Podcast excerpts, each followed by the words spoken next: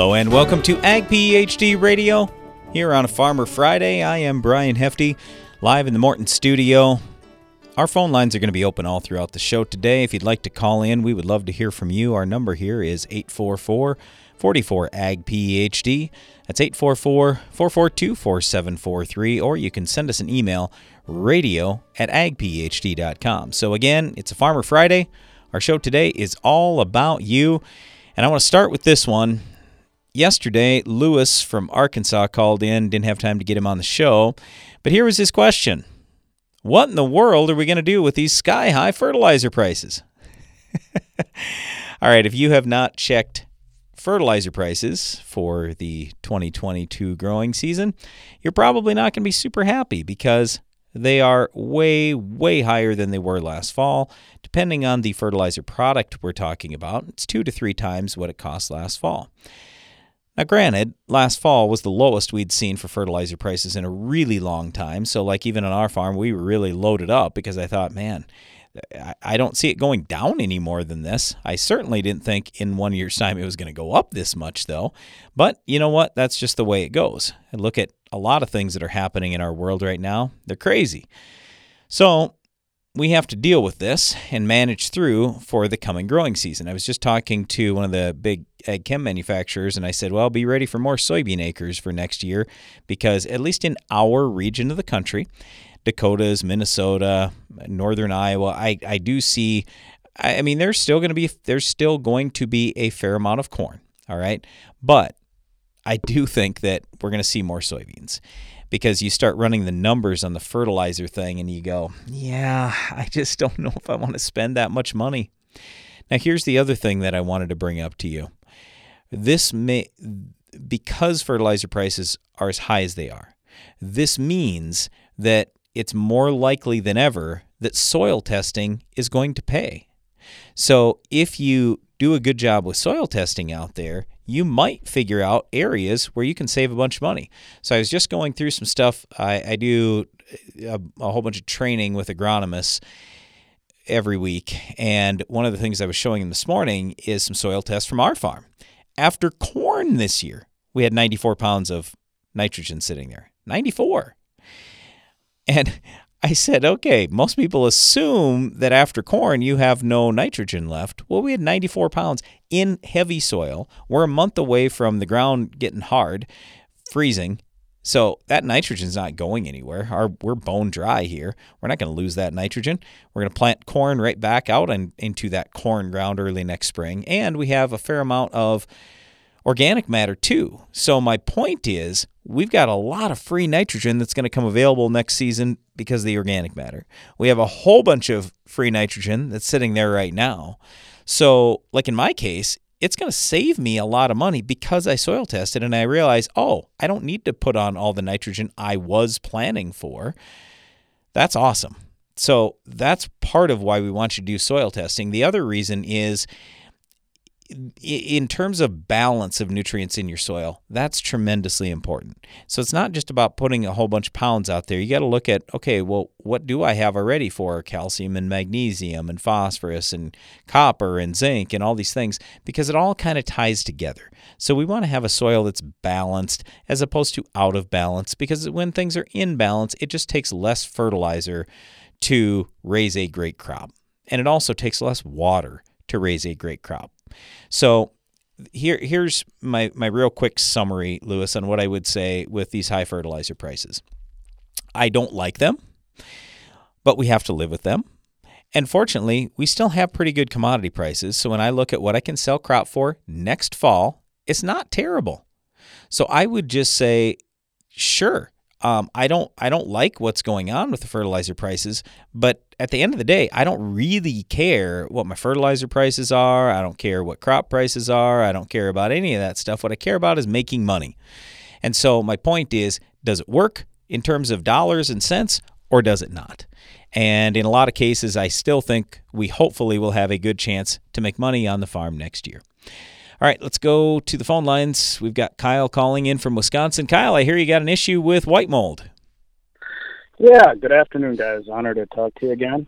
Uh, we've had a pretty good handle on our white mold issue the last uh, six or seven years uh, using Cobra and Priaxor. Uh, yep. Seems to work the best for us about R2. Yep. Uh, white mold was prolific in our area this year, and we are not immune to it. I knew we had some areas of the field that looked like they died off early. Yep. But strangely enough, they all came back late season. And the areas where I expected to see a black cloud behind the combine did not have that. And instead of seeing a big red area on our yield maps, it was all consistent. And in some instances, the white mold areas even out yielded the, the, the non white mold areas. Sure. Uh, it was an extremely, extremely dry summer in Wisconsin at certain times of the growing season. I'm wondering when the white mold came on, did it possibly be get affected by the severe drought and the plant was basically dormant? Yep. And it came back and grew through it. Yeah. And are those beans that grew through it are they somewhat less susceptible to white mold? Now, Kyle, I appreciate your optimism, and I, I would hope that that is absolutely true. Personally, I don't believe that that's true. That we've now got more plants out there that are naturally tolerant to uh, right. to white mold. What I believe it was is it was dry. It was also really really hot. So we saw yeah. the same type of thing that you're talking about next year when I'm guessing it's going to be cooler and a little bit wetter. We're probably going to go right not totally back to where we were fighting this thing hard because it seems like it takes 2-3 years for white mold to really get rolling again. But right. I believe that's really what it was. So in the past we've often said, "Hey, if the temp's above 85 and especially above 90, that pretty much kills white mold. So you've got to have right. the right conditions, and we just didn't have the right weather for white mold to thrive. You know, a lot of our neighbors that did not put on a, a fungicide pass, um, they still got beat up by the white mold. Uh, yeah, so the, the, the fungicide, fungicide and, yeah, it did seem to work just a little bit better, too. I'll tell you what, Kyle, we got to take a quick break. Stay tuned. We'll be right back. Are you combining around weed patches, waiting for weeds to dry down, or tired of spring burndown failures? Save time, nutrients, and moisture by including a Valor herbicide brand in your fall burndown program. Valor provides excellent residual control of tough weeds, including kochia, mare's tail, prickly lettuce, dandelion, plus suppression of bromes. Proactive, effective weed resistance management starts in the fall. Get a clean start for your next season with Valor herbicide brands. Always read and follow label directions. Your schedule can change by the minute, making it hard to stay on top of the latest agronomy information. But at Ag PhD, we have some good news for you. If you miss an episode of Ag PhD TV or radio, you can catch up at agphd.com. With years of valuable content and the latest episodes available to stream for free, you can continue building your agronomic knowledge on any schedule. While you're there, don't forget to check for upcoming Ag PhD events and workshops. Watch, listen, and learn at agphd.com. Boost your productivity and profitability with Soil Warrior from Environmental Tillage Systems. Improve fertilizer efficiency and your yield potential in just one strip till pass. Now that's ROI. Contact us today at soilwarrior.com. Get an extra semi load out of your grain bin. The end zone from Farm Shop MFG can increase your stored beans moisture from 10 to 13%. On a 20,000 bushel bin, that's a free extra semi load. Visit farmshopmfg.com for more. You work for results. That's why the Enlist weed control system gives you flexible tank mixing, near zero volatility a wide application window, and proven weed control. Because the Enlist system was built for your results. Get better weed control with no ifs, ands, or buts at enlist.com. Enlist.com.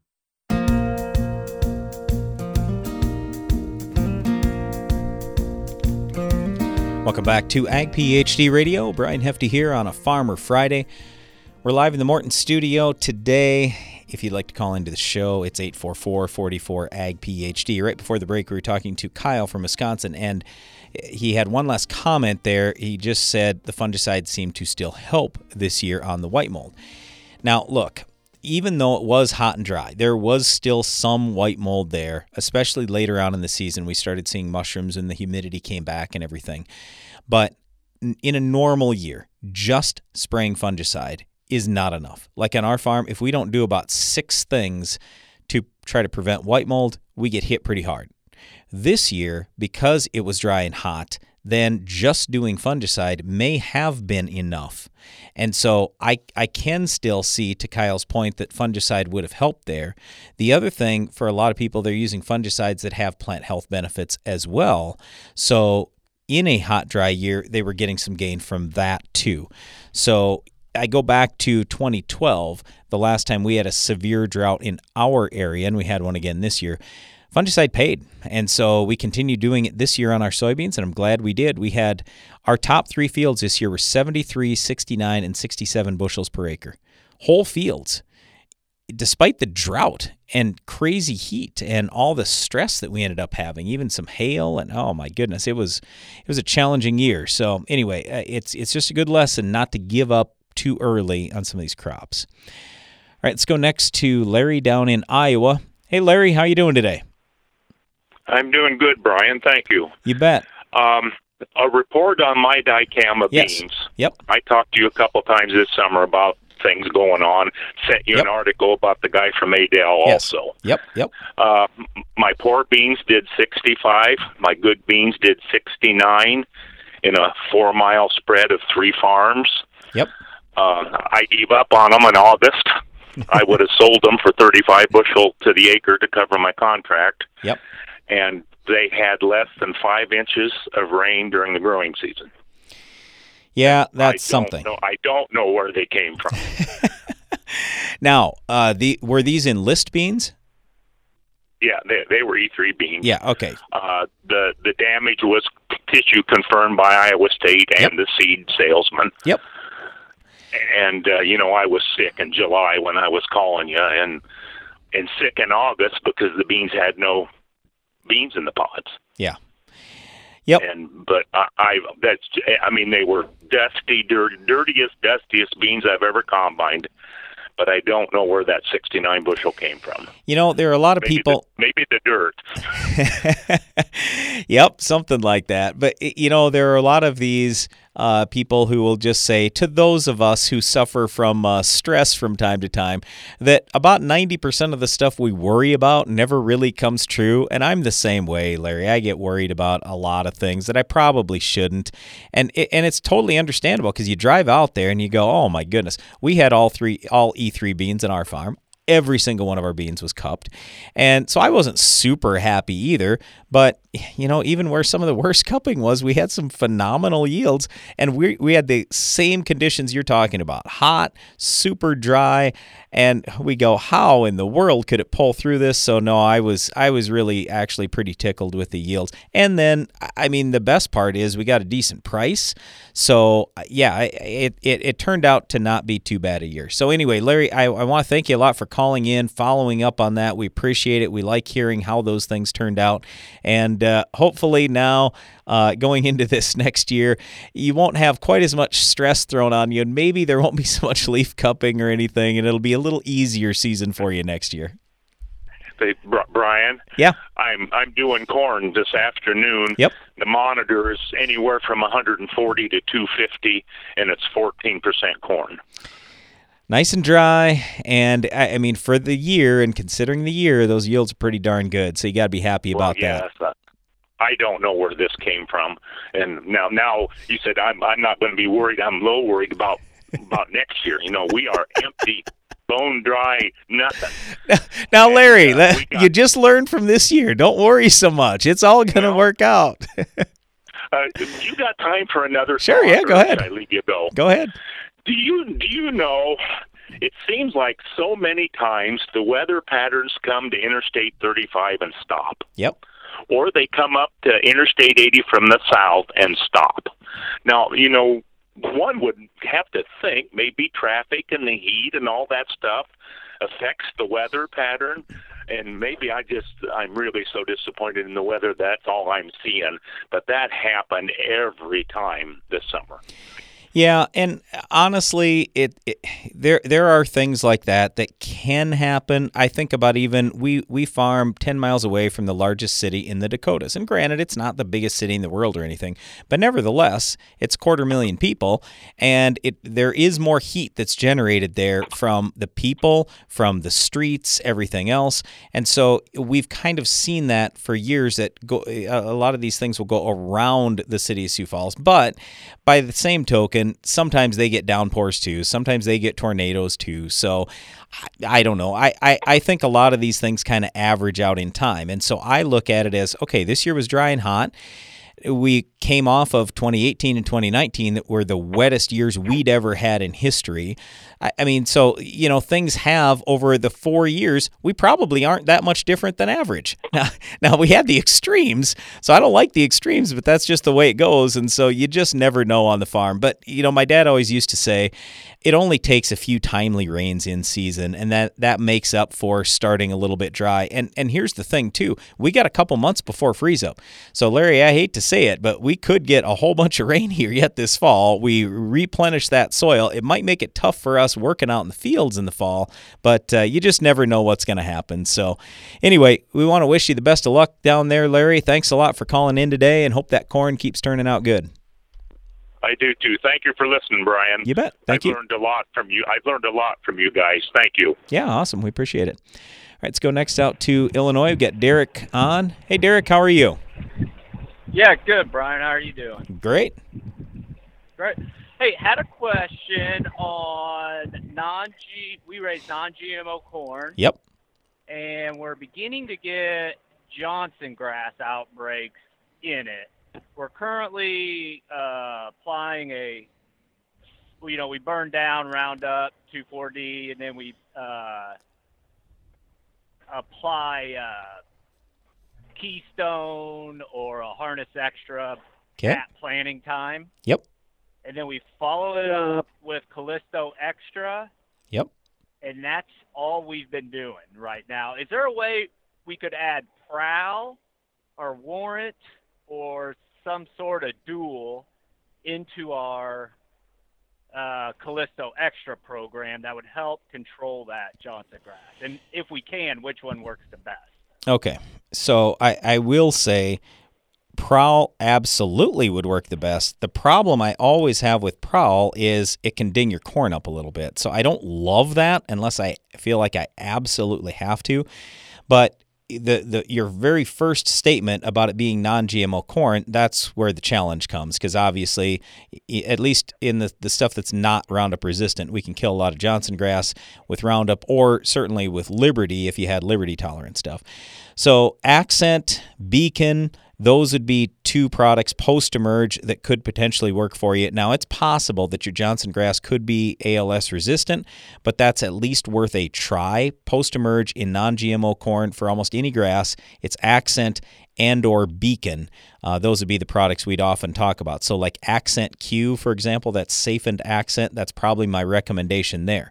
Now, pre emerge, you mentioned uh, you're using Keystone, and you can certainly continue to use that if you would like to, but you could also spike it with a little bit more Group 15. So what what's in Keystone is atrazine and Surpass. You could add a little more Surpass. We've also seen Balance Flex do a fair job pre-emerge, but the problem with putting Balance Flex out is well now you're limited post-emerge on your HPPDs.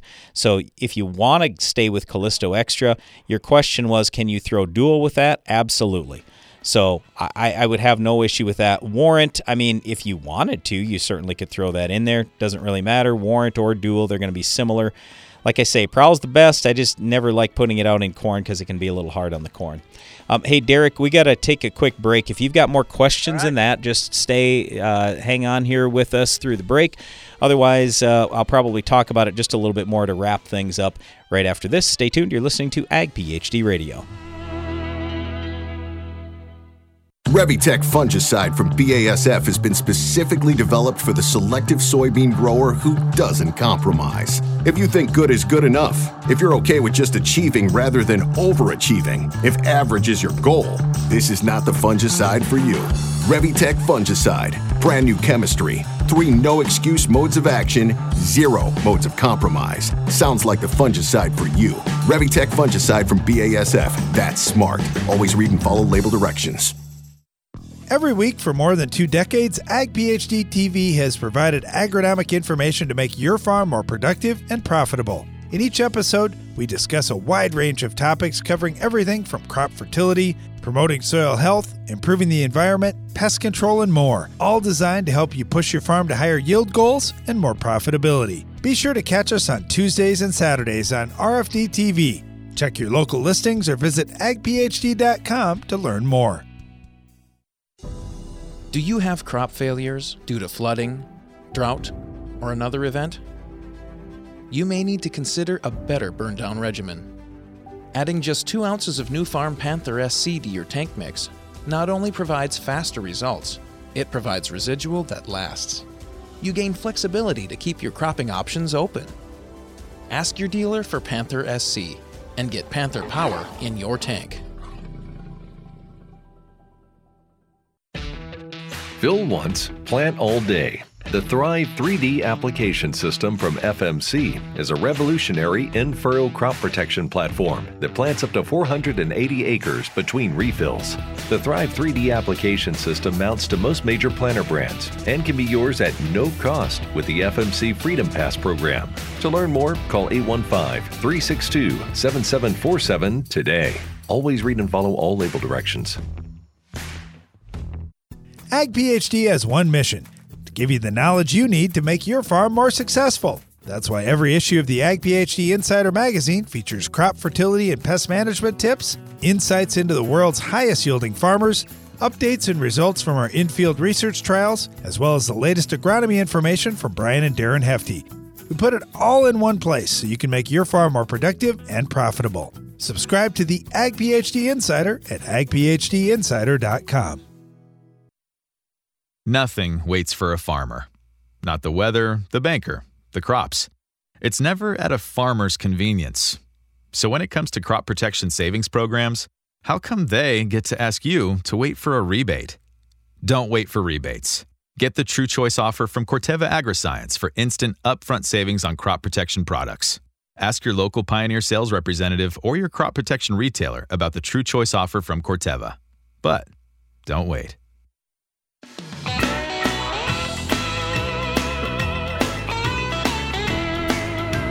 Thanks for listening today to Ag PhD Radio. I'm Brian Hefty, live in the Morton studio on a Farmer Friday. If you want to call into the show, the number is 844 44 Ag PhD. So, right before the break, we were talking about Johnson grass control and conventional corn. And the one thing that I didn't get a chance to get to is outside of the conventional corn. If, let's say, this is getting rotated with soybeans, you have to make sure you have absolutely fantastic control. So you want to start with a yellow, and I'm talking the full rate of like a trifluralin or a prowl. And keep in mind, Johnson grass is a perennial weed. So to think that we're going to kill it with one shot of a grass killer like that, not going to happen. But you're really severely going to injure the plants, if not even kill some of them that way. And then post emerge, if it's Roundup uh, then hopefully, if it's Roundup Ready soybeans, then hopefully you don't have Roundup resistant Johnson grass. But even if you do, you can go out there with a Select or Fusilade or Assure 2, something like that.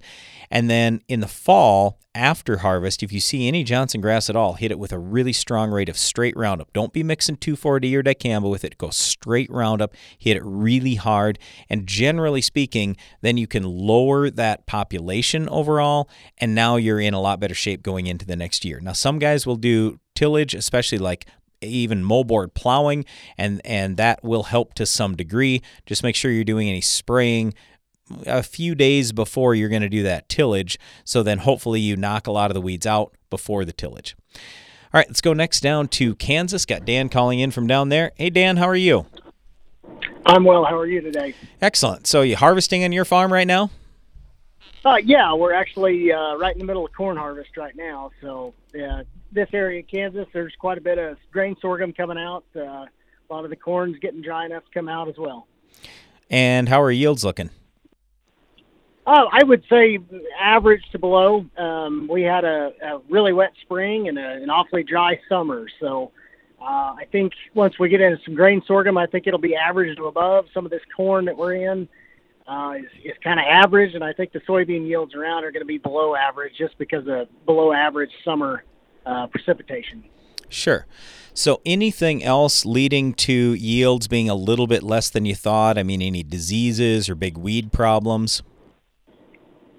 Uh, for the most part, you know, we had such a wet spring uh, that it kind of caused a little bit of delay in planting. A lot of this corn was planted a little later than than usual. Sure. Um, and the grain sorghum kind of went in on time, and uh, we had we had good soil moisture, um, but uh, just had an awfully you know dry summer. And then late, uh, we late summer we had a lot of hot conditions, uh, especially during pollination on this corn. So uh, a lot of the corn is going to be a little back from where it was last year. I think I think the grain sorghum is going to hold on. Uh, a lot of the soybeans don't look so hot because we didn't catch that that good uh, good rain in August. Now, you mentioned a couple of times dry later in the summer. So eh, we also have much higher fertilizer prices than normal. Is that leading you to thinking about changing any part of your rotation as you go into next season?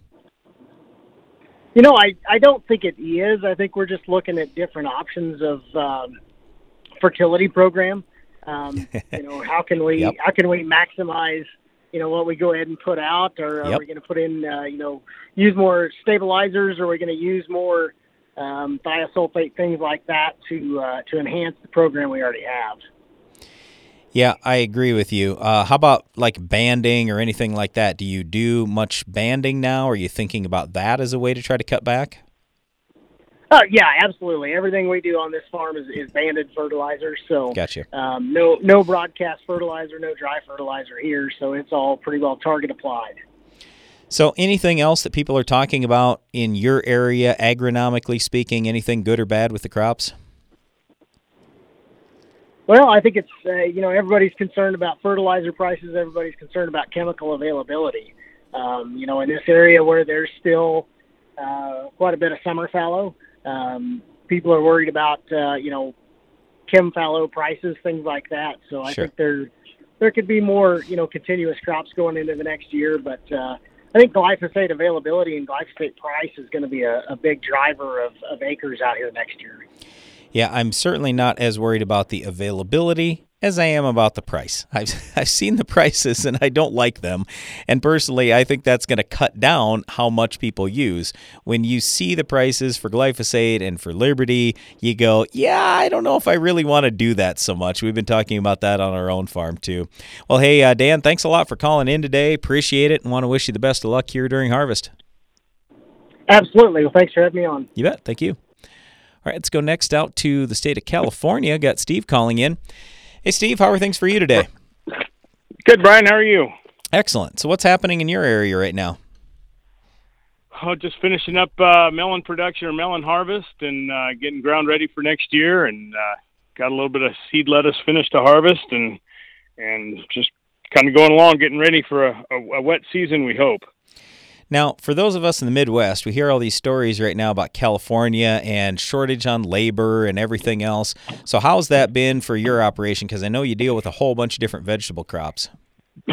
Yeah, it it's been tough. I mean, we we uh, been working pretty consistently with our with our labor contractors and and brought in uh, quite a few H2A employees this year, which helped us a lot. Yep. Um, and it's worked out fairly well. But I mean, it's definitely. I mean, we use a lot of employees. So when we're during harvest season, we've got you know four or five hundred employees. So it's it gets pretty pretty hectic. But uh, it hasn't been terribly bad this year with with this new program that we're working with. One other question that I had for you I know you do some organic stuff out there. Can you tell us just a little bit about what you do different with your organic crops versus anything you might raise conventionally or with herbicides? Well, because we're irrigated, we do a lot of pre-irrigations and then stir the soil up and do another pre-irrigation on on some organic ground. Um, so that does help us on weed control. Um, numerous pre-irrigations, crop rotation uh, uh, is another main program, and uh, as far as insects uh, apply, is we we try to get out of the area before the insects get too bad. So if we're harvesting, if we're we're down in the desert, we try to leave earlier before the aphid build up or the whitefly build up. We just kind of keep rotating, keep moving ahead of them. um, that's pretty much what we do. We do you know conventional and organic, but with the conventional ground, you know we've got a little bit more leeway. We can we can use herbicides and and uh, stronger insecticides that seem to work pretty well. And then on the organics, we also use uh, beneficial habitat plantings, which are uh, blooming flowers to keep your uh, your beneficials nearby the crop, and uh, we commit a little bit of our ground to beneficial habitats to to allow the uh, beneficials to build up in big enough numbers to help us on on pest control. Interesting. So, in terms of all these different vegetable crops that you're raising, is there any one or two that stands out to you where you go, "Oh boy, there's a real shortage of that this year, and so the price is spiked"? I mean, is, is there anything that's like terribly out of normal? No, not necessarily this year. Um, it was for us. It was a huge whitefly problem, whitefly year for us in the Central Valley, and so a lot of the organic melons really suffered. Um, it, it costs too much money to wash every single melon, uh, like a watermelon. We can't wash cantaloupe, but like a watermelon, and so uh, that was a that's a, a big problem. But uh, nothing really spiked or, or was out of the ordinary. So as you start thinking about next year, are there any of your crops that you're going to take more acres and devote to, or are you going to kind of stay with the same type of plan you've been running lately? We'll probably increase our watermelon production. Uh, possibly almost triple the, the watermelon production. It, wow. it just seemed to have done fairly well on the, on the ground, and uh, we haven't had a lot of watermelons, so we've got a lot of areas to rotate into. And uh, but uh, really, nothing really stood out. What killed us this year is is the the shipping cost to get from California to the East Coast. Yeah, and uh, that's what. So a lot of our markets became regional, which they used to be national, but now a lot of them are, are you know you ship a load of watermelons, that's a lot of weight, and uh, to get them to the East Coast, it was pretty expensive.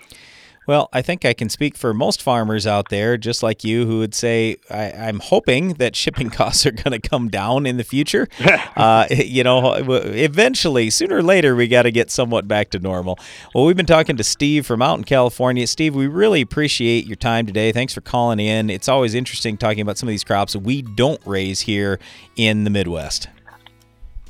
Yep, appreciate it, Brian. Have a good day. Yep, you too. Thanks. All right, again, it is Farmer Friday. Our phone lines are open all throughout the show. The number is 844 44 AG PhD. If you'd like to call in, stay tuned. We'll be right back.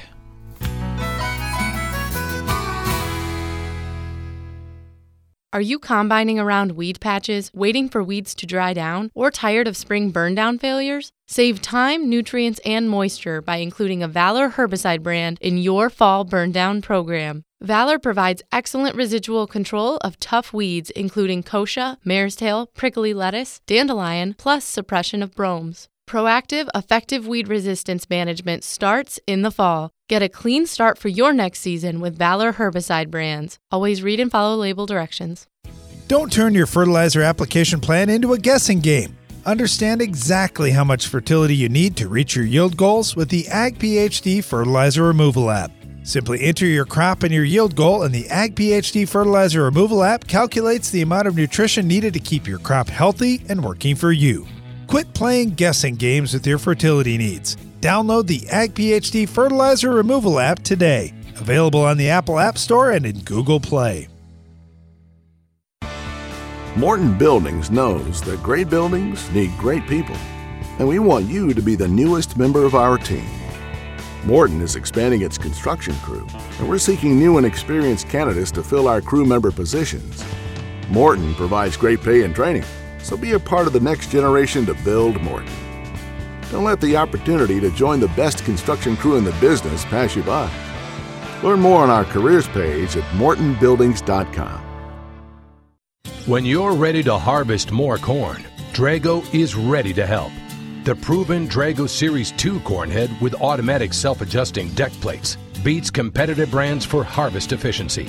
And the new Drago GT features integrated deck plate ear shocks for unsurpassed yield capture. Harvest more, return more with a Drago Cornhead. For more information on Drago Cornheads, go to dragotec.com. That's dragotec.com. Your schedule can change by the minute, making it hard to stay on top of the latest agronomy information. But at Ag PhD, we have some good news for you. If you miss an episode of Ag PhD TV or radio, you can catch up at agphd.com. With years of valuable content and latest episodes available to stream for free, you can continue building your agronomic knowledge on any schedule. While you're there, don't forget to check for upcoming Ag PhD events and workshops. Watch, listen, and learn at agphd.com. No matter what time of the year it is on your farm, with a Bayer Plus rewards program, earning and redeeming rewards are always in season. Because when you buy two or more eligible seed or crop protection products throughout the year, you earn $3 per acre in cashback rewards. Cash you can redeem and reinvest in your farm later in the season. That's Bayer Plus Rewards, and that's how we're helping make every part of your season, well, rewarding. Visit mybayerplus.com to learn more. See program terms and conditions for full details.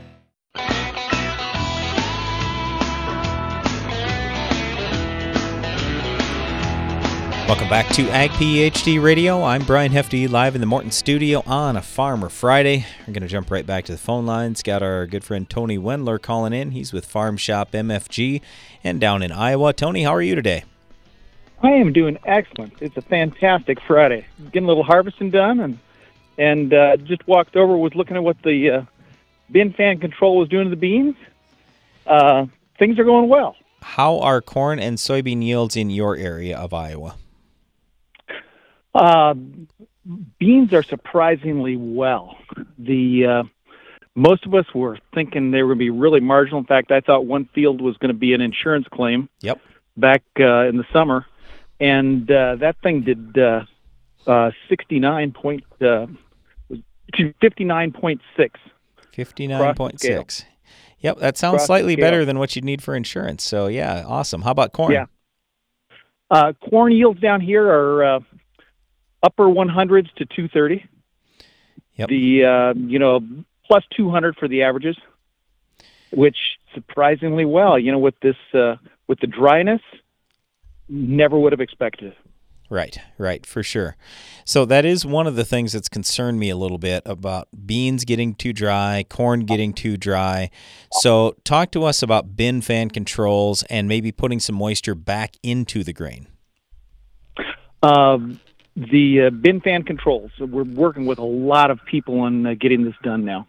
Um, and I'll, I'll just give a little plug on my personal experience. Now, granted, uh, my bin's only about half full, and I've got two 10 horse fans blowing uh, air into that thing.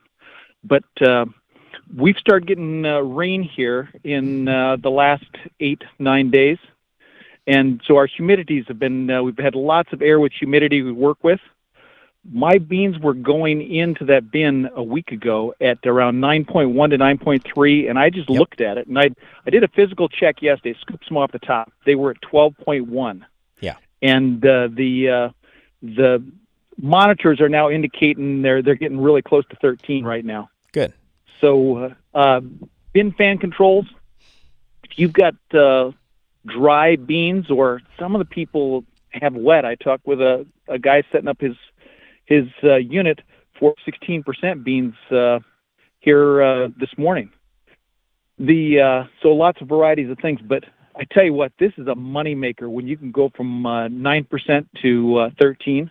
The uh, the water going in there and be able to sell that uh, that water, and uh, I always like a 20,000 bushel bin for quick math. 20,000 bushel bin takes 54,000 pounds of water. That's one semi load.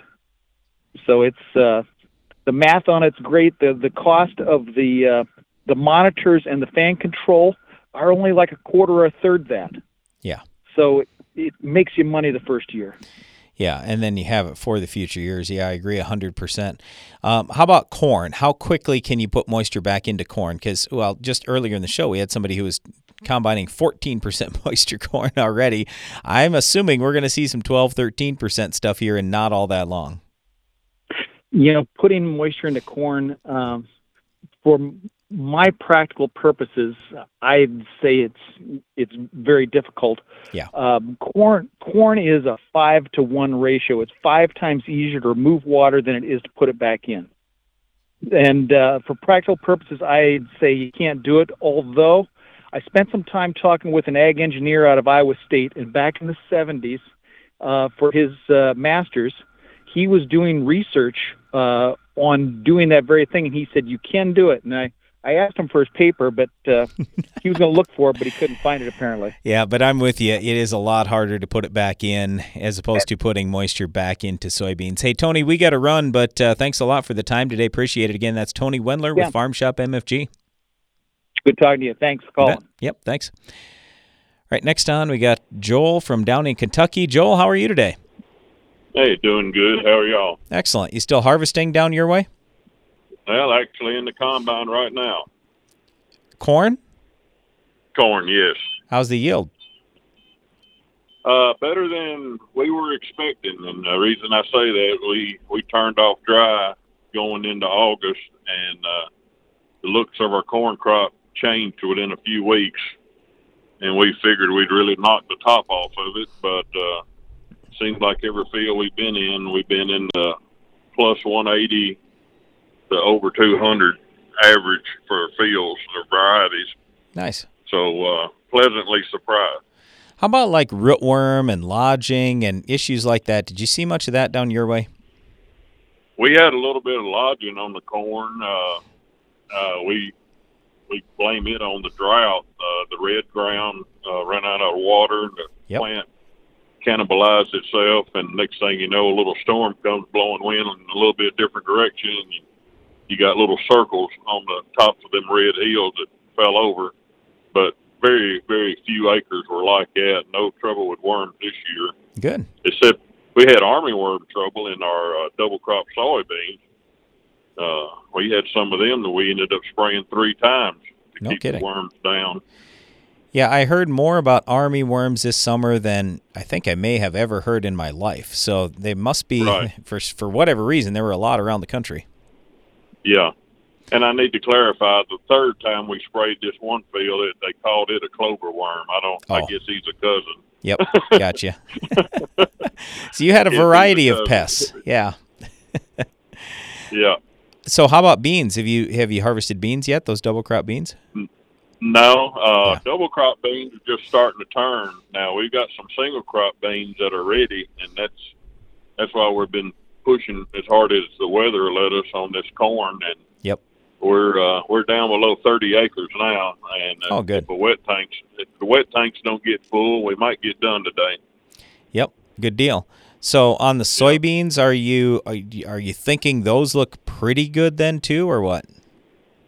Our this I've got a field of single crop soybeans right beside this cornfield that we're finishing up in, and it looks very good. Now we've got another field that's a few miles to the south. Uh, we call it on the state line road because it's right on the border, and they've been hurt pretty bad. Uh, quality of the hull has been compromised. Uh, moisture's starting to get in. Yep. Got uh, moldy looking beans. We got a lot of small and shrivel beans. Uh, that's going to be a ugly sample over there on over 200 acres. Well, that's too bad. Uh, so Yeah. so it just got wet here late in the season, and and that's why stuff's starting to rot. I think that's what's happened. We've had this to happen once before. It go go through a dry spell, and like Yep. I said, re- really stress the plant Yep. and maybe uh, ramp it up to maturity uh, quicker than usual. And then we start having these rainy periods, like we're back in the field today. And the last time we shelling corn was last weekend on Saturday, uh, and we've had that happen twice to us during corn season. So it it prevent uh, provides an environment that uh, if you hadn't got a good hull there on that bean plant, you start having problems. And, and I can walk through them beans and look, and, and we've had some of them just already gone ahead and popped open, dropped seed on the ground So in that field. yeah. So with that drought that you had this summer, and then just all the challenging conditions, did you see more weeds pop up because you maybe didn't get as good a crop canopy as normal, or how'd the weed population go? I'm I'm tickled on that side because it, I guess we held our canopy uh, long enough. Uh, we're getting just a little fuzzy green stuff coming up in the corn, but you know nothing that we even worry about. Yeah. And uh, the beans, them single crop beans, are extremely clean. Yep.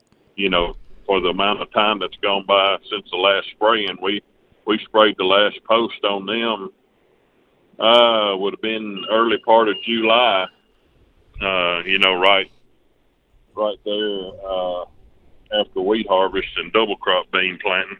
Yeah. Well, at least uh, at least that turned out good for you. So, hey, uh, Joel. Oh, yeah. Yeah, Joel, we want to thank you a lot for calling in today and taking a little time during your harvest season. We appreciate hearing how things are going down there. Stay safe down there, and good luck with the rest of harvest. Well, y'all too, and everyone else out there, be careful. You bet. Well, thanks a lot. All right, again, it is a Farmer Friday. Our phone lines are open. 844-44-AG-PHD is the number, or you can email us radio at agphd.com. If we have time yet today, we'll get to the Ag PhD mailbag. Getting, been getting a number of questions in there as well. Stay tuned. You're listening to Ag PhD Radio. If you've ever wondered how the Farmall got its name, here's an abbreviated list of the jobs the Case IH Farmall can do. Baling, cutting hay, feeding, hauling, loading, pulling, raking, cleaning barn, mixing feed, fertilizing, mowing, chopping, seeding, clearing, irrigating, furrowing, cultivating, hitching, digging, emergency tow, harrowing, hoisting, leading parades, excavating, grading. Let's make it simple. This tractor does it all. So no matter what you're doing, Can Do comes in red. Farmall. Learn more at caseih.com slash farmall. Ag PhD has one mission to give you the knowledge you need to make your farm more successful. That's why every issue of the Ag PhD Insider magazine features crop fertility and pest management tips, insights into the world's highest yielding farmers, updates and results from our in-field research trials, as well as the latest agronomy information from Brian and Darren Hefty. We put it all in one place so you can make your farm more productive and profitable. Subscribe to the Ag PhD Insider at agphdinsider.com. Maintaining your crops is as important now as it's ever been. Howler, a revolutionary fungicide from AgBiome, can help. It provides long lasting protection from a broad spectrum of foliar and soil diseases that affect crops. Howler is OMRI listed, has multiple modes of action, and has minimal pre harvest and re entry intervals. It's flexible, easy to use, and is available right now. Visit agbiome.com forward slash howler to learn more. Did you know soybean diseases like white mold and sudden death syndrome can survive in your soil even after rotating crops? Prevention of these diseases is a constant battle, and yield loss from an infection can be devastating. The right management plan makes all the difference. Keep your beans safe with Heads Up seed treatment. Heads Up guards your seed from both white mold and SDS. Stay protected and profitable by asking your seed dealer for Heads Up. Learn more at headsupst.com. Every week for more than two decades, Ag PhD TV has provided agronomic information to make your farm more productive and profitable. In each episode, we discuss a wide range of topics covering everything from crop fertility, promoting soil health, improving the environment, pest control, and more, all designed to help you push your farm to higher yield goals and more profitability. Be sure to catch us on Tuesdays and Saturdays on RFD TV. Check your local listings or visit agphd.com to learn more. Precision crop nutrition pays. And AgroLiquid has precisely what it takes to help you succeed. The right products plus the right expertise to give you guidance based on your soils, your fields, and your goals. While our clean, seed safe formulations and lower application rates make planter fertilizer easier than ever. AgroLiquid. Apply less, expect more. Find a retailer at agroliquid.com.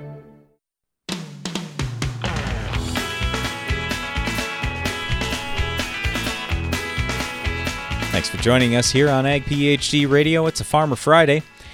We're going to jump right back to the phone lines. Got John calling from Illinois. Hey, John, how are you today? Hey, good afternoon, Brian. I'm I'm doing okay. I just uh, pulled over for an armored car that just went by by my ag retailer. I think they had some Liberty in there, so uh, I just got floored over to the side. So it's kind of kind of amazing what's what's going on, what people are doing to to get to keep an eye on that stuff these days. well, that's an important shipment. You know, you don't want to hold up anybody's liberty, especially this year. So. That's for sure. That's for sure. You know, it's funny. Right before the radio show, I I was talking to some of the head people in BASF, here in the United States, uh, just about supply and everything else. And they just conveyed to me again that raw materials are their main problem. I mean, they have plenty of formulation facilities. They just have had issues getting raw materials in, and it's probably this this issue with glyphosate in general or Liberty is probably not going to be solved until 2023. So I yeah, here in 2022 or going into this next season, I think we're going to have some issues. But I, I, was just saying earlier in the show, with as high priced as that stuff is, and the need for the armored car, uh, I think a lot of usage is going to get cut back. Even on our farm, we're we're talking about going two shots of Enlist One on our soybeans as opposed to using one shot of Enlist One and one of Liberty. Mm-hmm. So, anyway, we'll see how it goes. Yeah, no, I think so. I think there's going to be a lot of uh, a lot of tag teaming with glyphosate going on in the country too. Yep. Uh, I think that's going to happen a lot. So, but we'll get through it. We always do. Oh we yeah, always do. Yep. So, so what's happening But in your farm right now? You harvesting? well, we uh, we've been in a kind of a rut with rain last week here, so we're just kind of waiting. Uh, we're caught up on corn. I'm basically done with corn. Didn't want to be, uh, but uh, hey, we're done with it. But we're just sitting here waiting for these beans to dry down. Um, but it's kind of hurting us for trying to get some winter wheat planted. But other than that, it's okay. But um, I did want to thank you. I did uh, call you earlier in the year for uh, planting sorghum after wheat. Yep. And um, it's actually doing okay. Good. It's actually we're going to get something off of it. So that seemed to work out pretty well. Um, but yeah, the yields in our area, um, guys for the most part are are pretty happy. But um, you know, I I would just tell everybody. I mean, for next year, you got people that call up all the time. Did this product work? It worked for my neighbor. It didn't work over here. And just do some strips.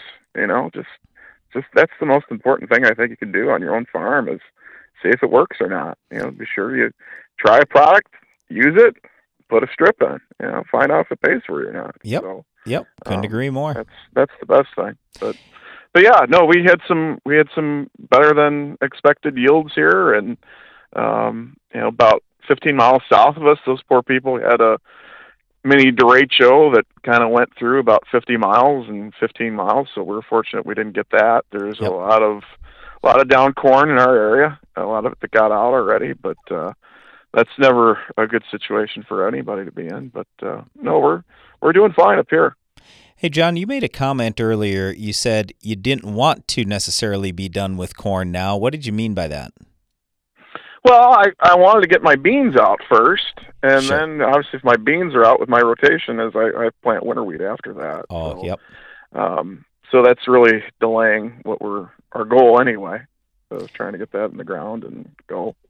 Yeah, you just never know from one year to the next. About two, three years ago, we just had an impossible fall. And then last fall, we didn't get a drop of rain all fall, never lost a single day of harvest.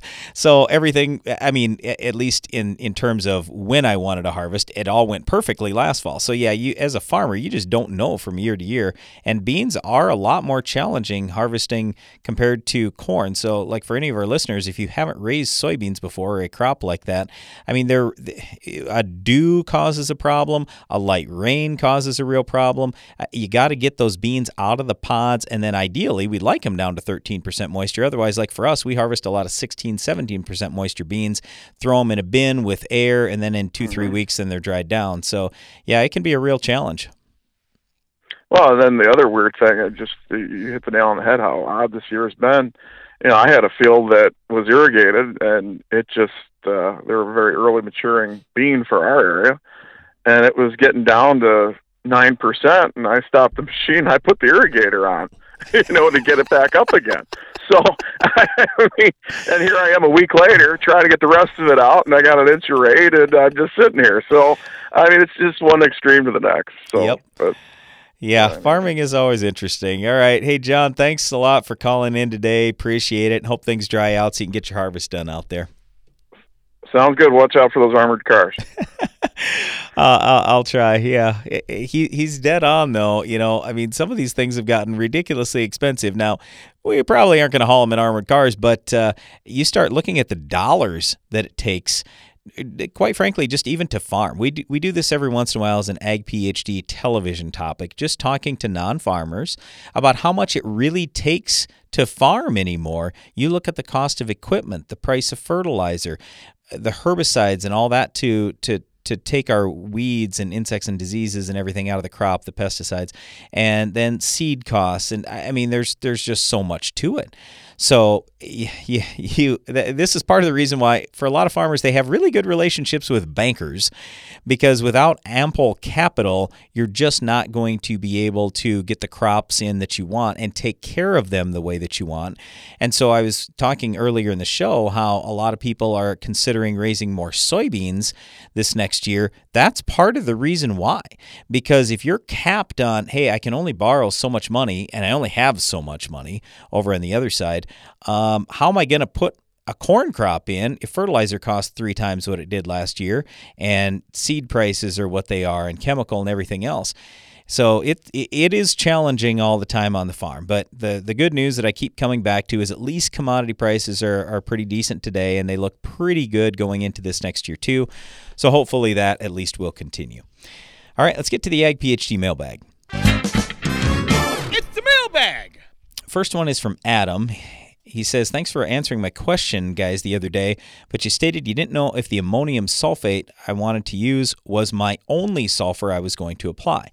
So uh, the other day we had just talked about Adam, and he was asking about putting 100 pounds of ammonium sulfate out on his corn, and I just had made the comment, well, that's great, but you might want to do a little bit more because that's not giving you a tremendous amount of sulfur, around 20 pounds, 24 pounds. But anyway, he says here he is actually putting another 20 units of elemental sulfur on. He's been broadcasting that with his P and K. Now, prices this year uh, may change the amount of P and K that I'm using, but he is going to continue doing the elemental sulfur and ammonium sulfate. Yes, that's good.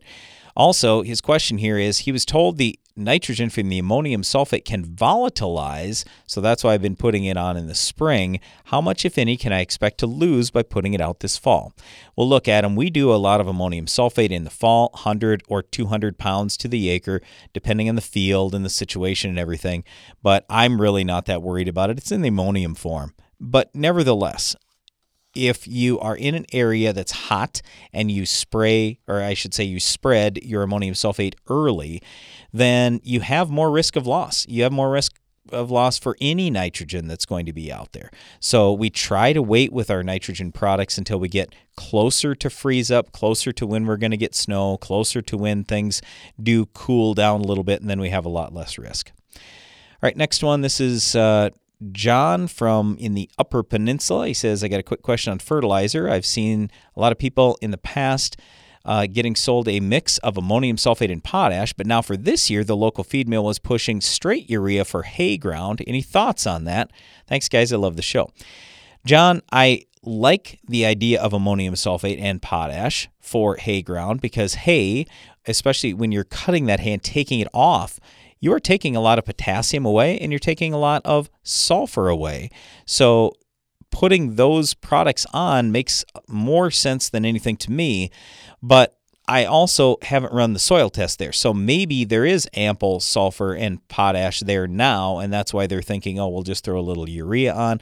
I don't know. I can't say for sure, but I just know as a general statement, yes, I want to make sure I have really good sulfur levels and fantastic potassium levels anytime I'm talking about hay because when we cut that hay, it just removes so much of those nutrients. All right, before we go, I just want to say thanks a lot to our production staff. My sister Janelle was running the controls today. Thanks to all our people who called in to the show here on this Farmer Friday. Really appreciate that. And thanks to everybody who asked questions. And thanks to you for listening. And be sure to join us again each weekday for more Ag PhD radio. And now, stay tuned for Shark Farmer Radio.